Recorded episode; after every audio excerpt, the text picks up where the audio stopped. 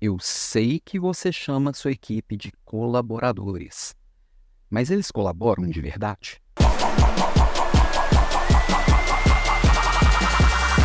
Oiê, onde? Está decretado pela Nossa Senhora do RH que hoje não pode mais falar funcionário, tem que falar colaborador, porque funcionário é feio. Mas será que sua turma realmente colabora ou continua só funcionando? Às vezes a gente coloca muito peso nas palavras e tenta enfeitar algo muito feio usando expressões bonitinhas, mas sem transformar exatamente a relação. Você quer transformar a palavra sem transformar a relação. E no mundo pós-digital, a gente precisa. Não é que a gente gostaria, que seria desejável, que seria legal se colaborasse. É necessária a colaboração, porque os problemas são complexos, ninguém tem todas as respostas. Nós, líderes, nós precisamos entender na essência o que é isso. Aliás, qualquer coisa que a gente pratica no nosso dia a dia, se eu entender os princípios, os fundamentos, entender na essência os porquês, as coisas vão funcionar muito melhor. Vamos pegar a questão da colaboração. Colaboração nada mais é do que troca.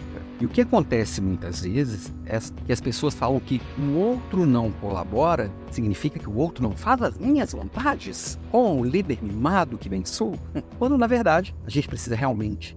Isso, meu papel como líder, é eu oferecer o que eu tenho de melhor, eu realmente perceber as necessidades, perceber os desejos, os anseios e atender tudo isso. Para isso eu preciso prestar atenção, para isso eu preciso estar próximo, estar presente. Não dá para colaborar sem escutar. Colaboração, troca, vídeo. E eu, como líder, preciso ser exemplo. Minha equipe precisa me ver colaborando com outros, colaborando com eles, para que eu crie esse ambiente de trocas. E aí, eu estando próximo, eu percebo que você tem de melhor e eu vou provocar a oferecer esse melhor para mim. Eu vou é, não, não seria exigir no sentido de mandar que você me entregue, mas eu vou deixar tão claro que isso que você tem é muito bom e que isso vai me ajudar e você naturalmente você quer colocar o seu melhor para fora. Colaboração, sem ensaboar muito o bagre, sem enfeitar muito o palhaço, sem colocar muito rodeio na coisa, sem pulando talvez uma questão mais poética, filosófica é isso, os problemas são complexos. Precisa que cada um tenha clareza do seu melhor e esteja o tempo inteiro transbordando isso que tem de melhor. É uma jornada de buscar a evolução de cada um e a evolução do todo. Ao invés de eu ficar exigindo que o outro se sacrifique pelo todo, e se sacrifique seria abrir mão de mim por esse todo, e abrir mão de mim significa pegar isso que eu tenho de talento, que eu tenho de melhor, coloca num canto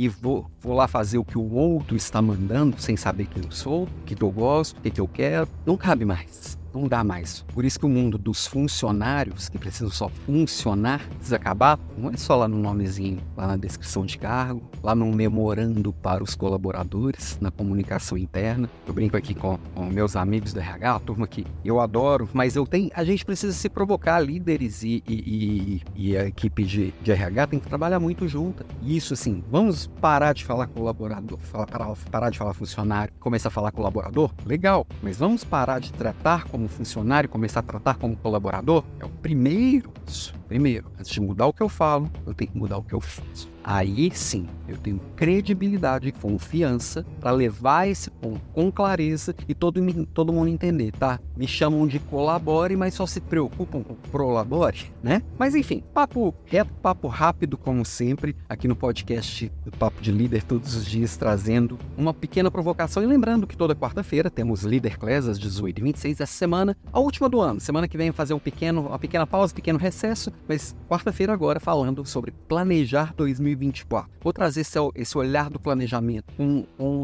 um olhar diferenciado para que nós líderes possamos repensar e sair do óbvio. Então, para que seja um planejamento com menos resoluções e mais realizações, vou trazer algumas reflexões importantes para a gente conversar na quarta-feira. Mas o legal é se você estiver ao vivo e interagindo e questionando e perguntando e falando comigo que eu estou falando besteira. Isso aí que a gente vai fazendo ficar cada vez mais rico. Então, podcast Papo de Líder está aqui todos os dias, segunda a sexta, né? Todos os dias, quase todos os dias. E a Líder Class todas as quartas-feiras. Beijo para você e até mais. Até amanhã.